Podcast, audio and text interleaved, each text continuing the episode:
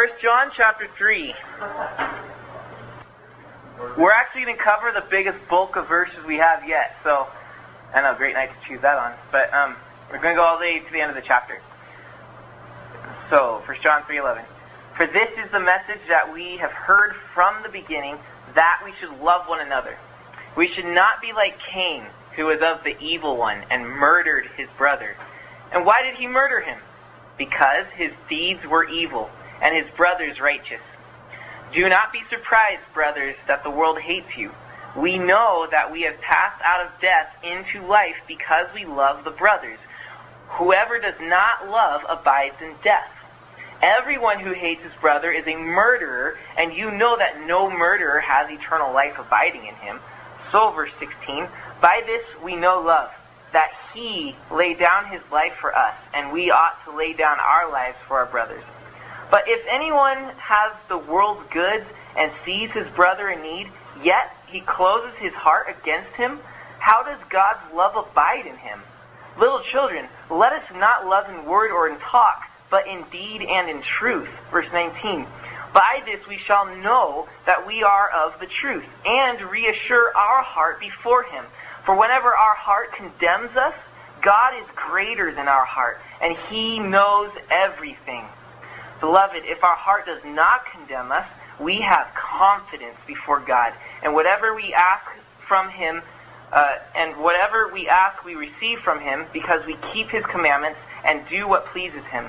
And this is his commandment, that we believe in the name of his Son, Jesus Christ, and love one another, just as he commanded us. Whoever keeps his commandments abides in God, and God in him. And by this we know that he abides in us, by the Spirit whom he has given us. So, Lord, I pray that you draw all of us to yourself tonight. By your grace, come and illuminate to our hearts the very scriptures that we hold. Give us pure understanding. And motivate in us a love that comes from you. In Jesus' name we pray, amen. All right, so as you guys know by now, First John is about assurance. Knowing beyond all doubt that you are saved, meaning you're going to have eternal life forever. So John is writing a criteria, a checklist, so that you can match yourself to it and see, am I an assured believer or am I simply assuming my salvation? And he wants us to have that assurance, that full-blown assurance. So it's our goal that our life matches up with this book. And if it doesn't at any point, that's where we need to pray for God's grace to help us in those points because I do not want to die 90% sure that I have eternal life. I want to die 100% sure. No fear, no doubt whatsoever. So, we now move into the second part of the book. What John has basically said for the first two and a half chapters is, if you love Jesus, you have full assurance of eternal life if you love Jesus, and he, he's got a lot of words to explain what it means to love Jesus, and we looked at that. Now he shifts gears, as we saw in verse 10 last week. He says, um, By this it is evident who are the children of God and who are the children of the devil. Whoever does not practice righteousness is not of God. That's the whole loving Jesus part. Nor is the one who does not love his brother. Now we're dealing with loving our brother. And so, we find that our second main point of this book is that we have full assurance of eternal life if we love the believers in the church. If we love our brethren. Now, once again, love here, John's going to have to spend some time explaining what it means to love your brother because it's not, as we said in loving Jesus, it's not just gushy, sentimental feelings. It's not simple admiration. And it's not mere acceptance there is an active and aggressive lifestyle that is propelled by the love. And it is evident. When you read the qualifications here in the earlier parts of 1 John, I think you and I see that the person is describing, you have zero doubt about his salvation. You know that person loves Jesus wholeheartedly. And so now he's going to describe what it means to love the brethren. Again, that's not, oh, I can tolerate them. I've never said anything mean about them. Oh, I give them a hug every now and then. I've never said a bad word about them. That's fine and all, But is that what it means to love somebody? Or is there more to it than that? Well, John in verse 11 says, This is the message we've heard from the beginning, that we should love one another. So that's where we're going. We're aiming for the love aspect between the person next to you and the person across from you and the person up here and the people down there and the people at every other fellowship on this mountain and the students at RIM too. All the believers that you ever come across, this is who we're dealing with, you and them, as a corporate solidarity. Love for them. So, if you love one another, you have assurance of eternal life. That's the condition. Now, what we're going to see is a negative example, meaning this is not love, and then a positive example, meaning this is love, and then at the end, John's going to tell us how to walk in the positive example of what love is. Alright? So the negative example, first of all, is Cain.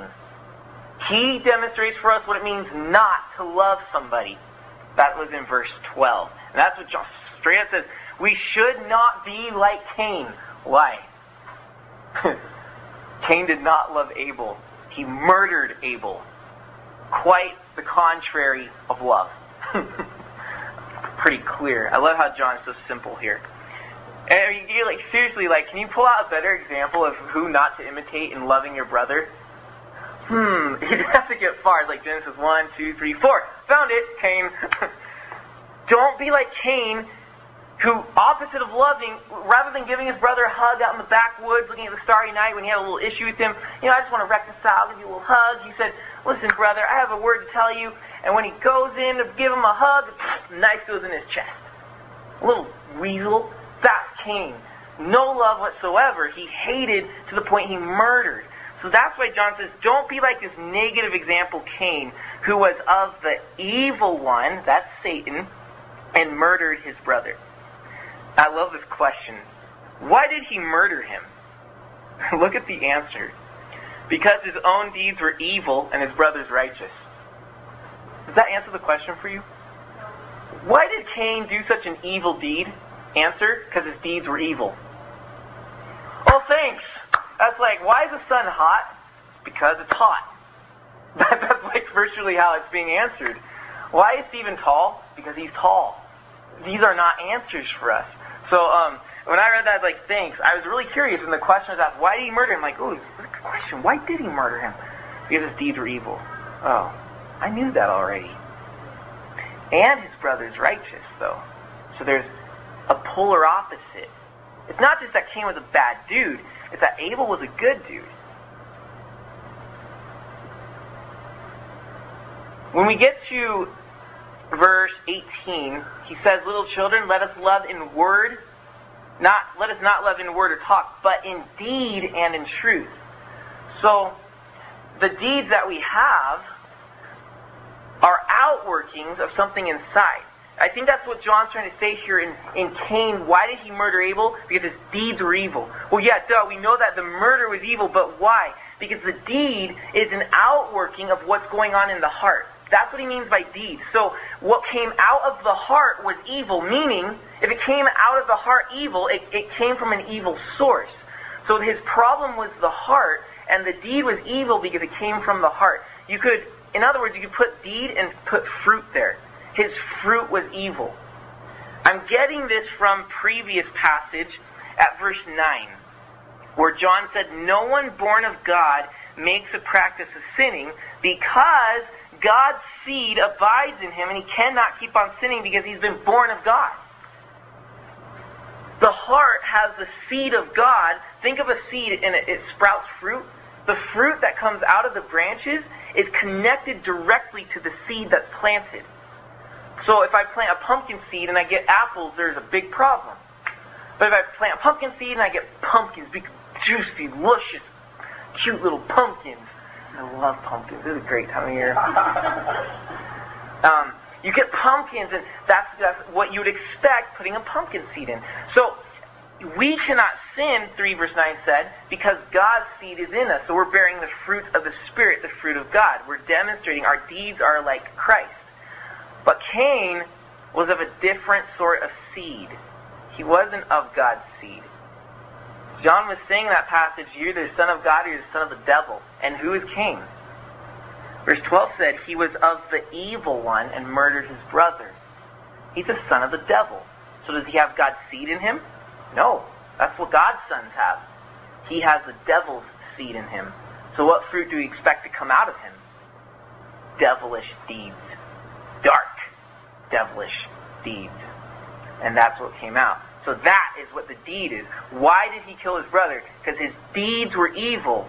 I would have just been certain, go all the way and say because the seed in his heart was rotten, so he gave the result that you would expect from that seed.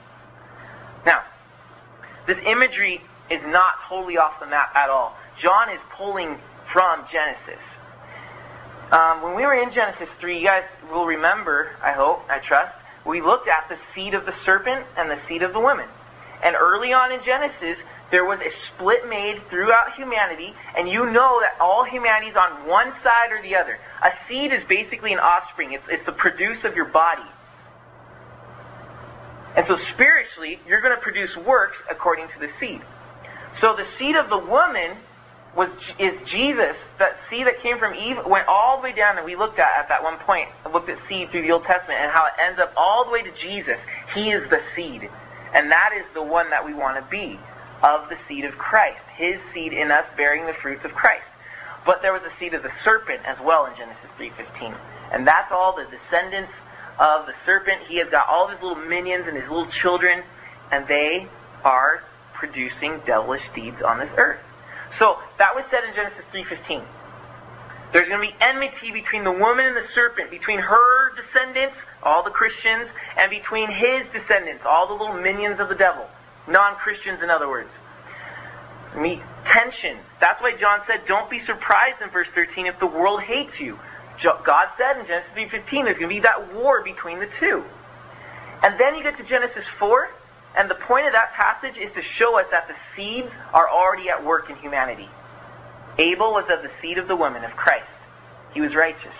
But Cain, seed of the serpent, seed of the devil. So what did Cain do?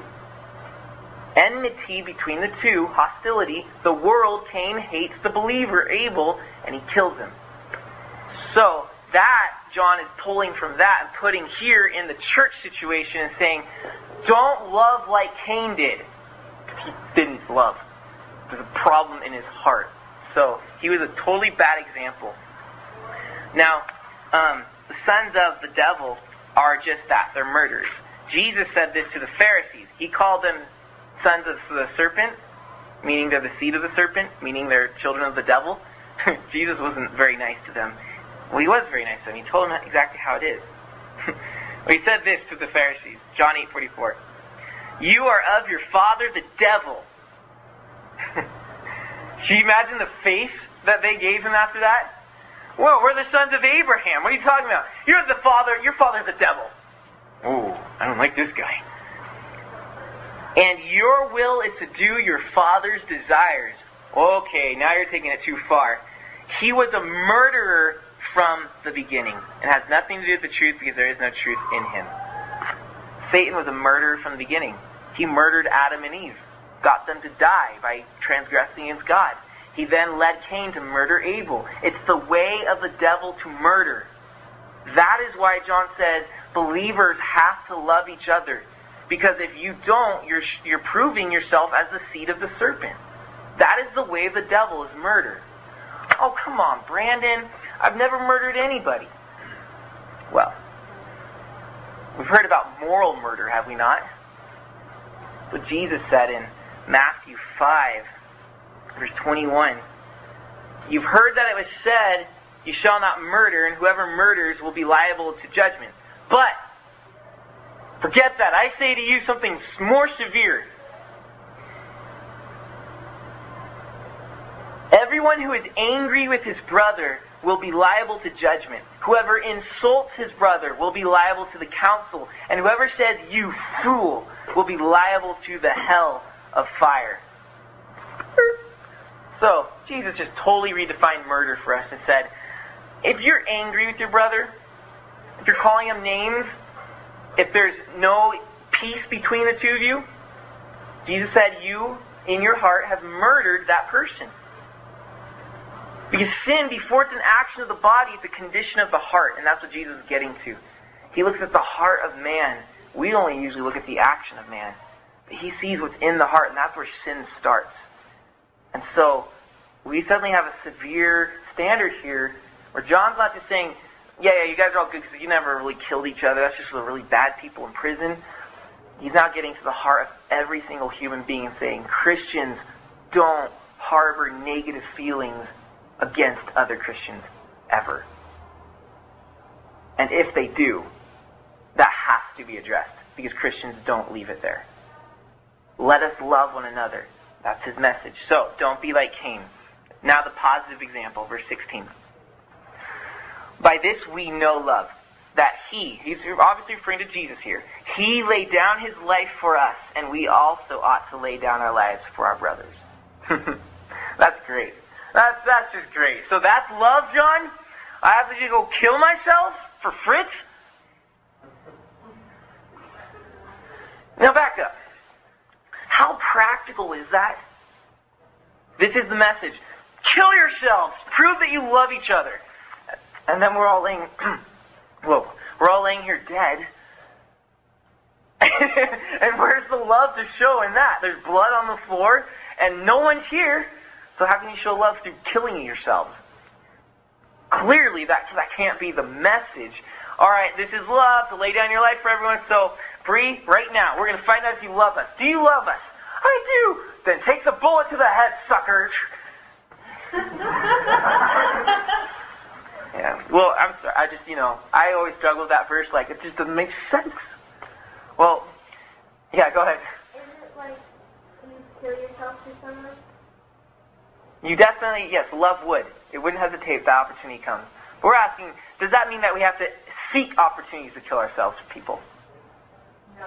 I, I don't think that's necessarily beneficial. I mean, I could die for Fritz right now. You know, I just we're just set something up. We're walking down to the to the gas station like I did with youth call a couple weeks ago. Um, we decided to walk the highway down. You know, it just was not. I've never done that. I felt so ghetto. It was horrible.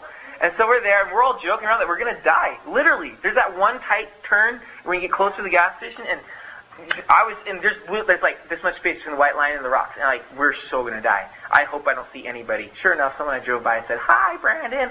Oh, no, I've been seeing with these people. and so we're walking along, and, um, what are they? Oh, yeah, we could totally just set it up, like pretend, oh my gosh, a car's coming, I jumped out and get hit by it, and oh, I saved all your lives, and now I'm going to heaven because I proved ultimate love, I died for you. I'm sitting there barely breathing at the end, I made it, thank you guys. And they're all weeping for me, and like, oh, he really loves us, he, he jumped in front of a car for us, and there was even no danger, what a man.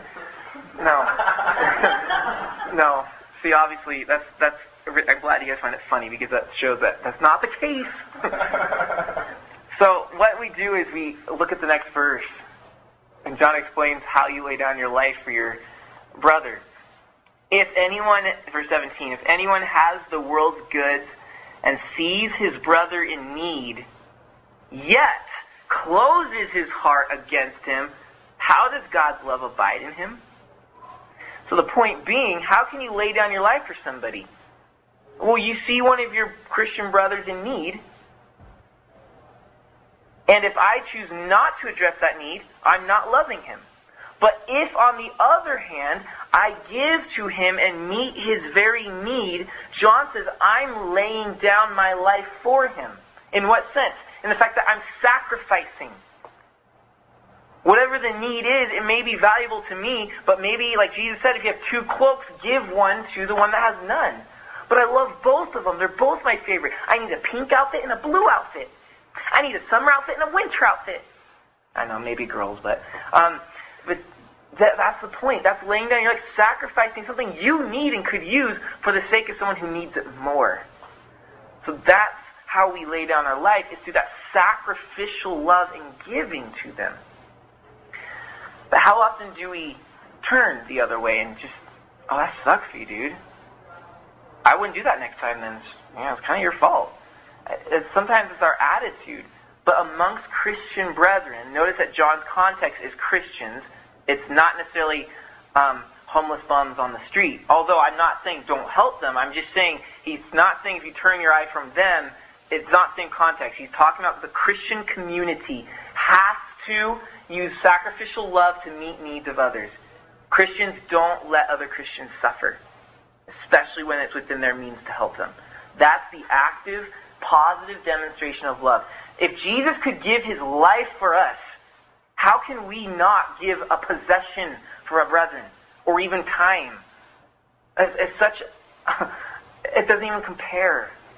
We were in need, and Jesus gave his life for that need. We can surely give a shirt, or give some time, or give some energy, or give some love. So that's the sacrificial giving of ourselves. Now, of course, as um, I forgot your name, but that's cool. As you pointed out, um, if there's an opportunity to lay physically your life down for somebody, a Christian will do that because they love not their life to death. They love people, and they are excited to get through this anyways. So that's a positive example. Oh, and notice that verse 18 it says, "Let us not love in just talk, but in deed and truth." So this is where we say, are we actually loving the brethren? are we? Because then I'd ask you, show me how. John said in deed and in truth. I sit here and think, and I, this is where I kind of start to search myself and think, of course I love everybody here. Of course I love all the Christians. But then if somebody asks me, how have you shown that? I would say, maybe we're not active enough in loving one another. See, to love the brethren doesn't mean, oh, I haven't murdered them. I'm not hating anybody. I'm totally at peace. Everyone's cool with me. But John is saying, that's just word. That's just talk. Indeed. As Jesus came in, indeed gave his life. You, indeed, in work and effort in showing your love for them. Have we found ways to positively, aggressively demonstrate love for the brethren? That is what the world hungers for, and that's the ultimate witness of every Christian. Is that positive, active, sacrificial love for the brethren. And the sister, of course. And that, I honestly, that hurts me because I, I don't see the church doing this. We suck at, Mike would hate me if he heard me say that. We stink in this regard. Keep me accountable. I need to, because if I say that downstairs, I will be in trouble. we stink in this regard. We, we are just so passive and just come to church whatever. We don't even find out the needs of other people. But that is to John, assurance of eternal life is that Christian who loves the brethren to the point that he's he's sacrificing, he's laying down his life to find their needs and to meet those needs. That's what Jesus does for us daily. And that's what we ought to do. That's when we're doing that, none of us will ever doubt our faith. Even if the biggest atheist came in here and shot down every single truth we hold to, because of this assurance we're experiencing in life, we would never even waver. The reason why we doubt at times is because we aren't walking as we were meant to walk. So that's the positive example. Jesus Christ, sacrificial love. Now, as we've established what it means to love one another, it must, this is important juncture to say why. Why is it important that we have this type of love? Why is John addressing all this? And the issue, as you, I think you guys know by now, the whole issue of the book, the reason why is because he wants you to have assurance of eternal life. If we're not meeting this criteria, you're sitting here in a dark room not sure if you're reading Tolstoy or Dostoevsky. And some of you don't even know what I just said. um, verse 14. Well, starting actually verse 13. This is the whole why part. He said, don't be surprised if the world hates you. We already looked at that. Verse 14.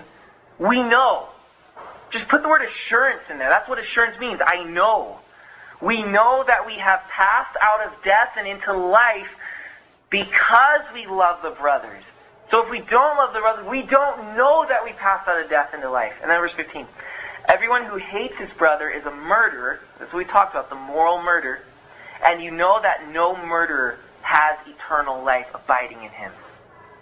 So if we don't have that active, aggressive love for one another, we're in danger of being in the murdering side. And if you're in the murdering side, John says there is no doubt that you have no eternal life in you.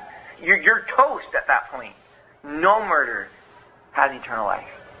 Why? Because a murderer is someone who hates his brother. And what did verse 13 say hates the brothers? It said the world hates the brothers. So if I hate the brothers, and the world hates the brothers, what does that make me? A worldling. And you know what happens to worldlings in the world? We looked at that in 2 verse 17. Well, good of me to put a sticky right over the verse. and the world is passing away along with its desires. The world is passing away along with its desires. So all who hate the Christians are going to pass away too because they're of the world and the world is passing away. So that's why you cannot have eternal life, living forever, if you hate the Christians. Because you're going to pass away. And eternal life doesn't pass away. That's why they can't mix in John's view. So, that's why we need that active, Christ-like sacrificial love for people meeting their needs within the body of Christ. That's why. That's big stuff. Now, the last paragraph, verses 19 through 24, is the application section, and it tells us how to go about this. Because maybe there's conviction here. Maybe we know that, you know, I do have a grudge against somebody. I'm not necessarily able to love this Christian or this brother or sister. Or I know that I've been way too passive in my love for the body and I am totally selfish and I'm not exercising Christ-like sacrificial love meeting the needs of the brethren. At this point, we need, we need help. I need help. When you say, what do I do, John? How do I fix this? Maybe you do have something in your heart that can't love somebody. That is part of human nature, and that's something that needs to be fixed. So what do we do, John? John will tell us, thankfully. Two ways. So let's look at verse 19 through 20. By this we shall know that we are of the truth and reassure our hearts before him. For whenever our heart condemns us, what does that mean? God is greater than our heart, and he knows everything. Whenever our heart condemns us, what this means is my heart is going contrary to what I should be doing. What should I be doing? Loving the brethren. So when my heart is contrary to that goal, that's what it means by when your heart condemns you. It's telling you you can't love that person. Your heart refuses to love that person. What do you do at that point? I think we've been there at some point where there's just somebody you don't want to love. The heart refuses. The human old nature is there taking over. What do you do? The first way to love our neighbors is to let God infuse his love where our heart refuses to love. And that's exactly what John said here. He said um, in verse 20, our heart condemns us, but God is greater than our heart. And that's the key that you need to understand. Your heart may not be able to love that person, but God is greater than your heart. And God is nothing for him to take that heart and to remantle it and say, love infusion, you love them now, and it happens, it works. That's why I say we must let God infuse his love where our heart refuses to love. God is greater than our heart. So if the heart's condemning you and saying, you can't go to them, they've hurt you way too bad, something they've done to your siblings, well, I've heard all these rivalry stories and stuff. This, let not the heart condemn you, and let God, who's greater than your heart, change that, infuse his love into it. Second, proper belief in Jesus produces proper benevolence for people. This is verse 23. This is the commandment that we have in the name, or oh, this is the commandment that we, one, believe in the name of his son, Jesus Christ, and then two, love one another, just as he commanded us. I don't think those two are coincidental. That and is huge bridge. Believe in Jesus and result, love one another. Not two separate commands. I see them as one. You nail the first, you get the second. I'll look back at Genesis 3 and 4. Adam and Eve, man, ruin the whole believing, trusting in God aspect, follow the serpent. That's dismantled, so what happens in chapter 4? Man's relation with each other becomes dismantled, and Cain kills Abel. Before that, when man is right with God, man is right with man. But when this breaks, this breaks. And that's why number two is there. It says, believe in Jesus and you'll behave fine with other people. So proper belief leads to proper benevolence for others. So our measure of faith in Jesus, how much we trust him, how much we love him, how much we are intimate and know him, translates into how easy it is for us to love people. If we're having trouble there, I guarantee you're having trouble with Jesus himself. So get that right, and then you'll have assurance. And so that's why I close here now with verse 22, 21. Beloved, on the other hand, remember you think if your heart condemns you, what do you do? God's greater than your heart. But here's the other side. Beloved, if our heart does not condemn us, we have what? Confidence or assurance before God. So in other words, if your heart's having no trouble loving all the brethren, that's your confidence before God. You have assurance of eternal life. So Father, I pray that you help us to love one another, that every Christian on this mountain and in this midst would be unified by that peace and that love for one another, that sacrificial love that Jesus gave to us. Help us to be proactive in that. And Lord, when our heart resists, you're greater than our hearts. And we surrender them to you and ask that you help us to love. In your Son's name we pray. Amen.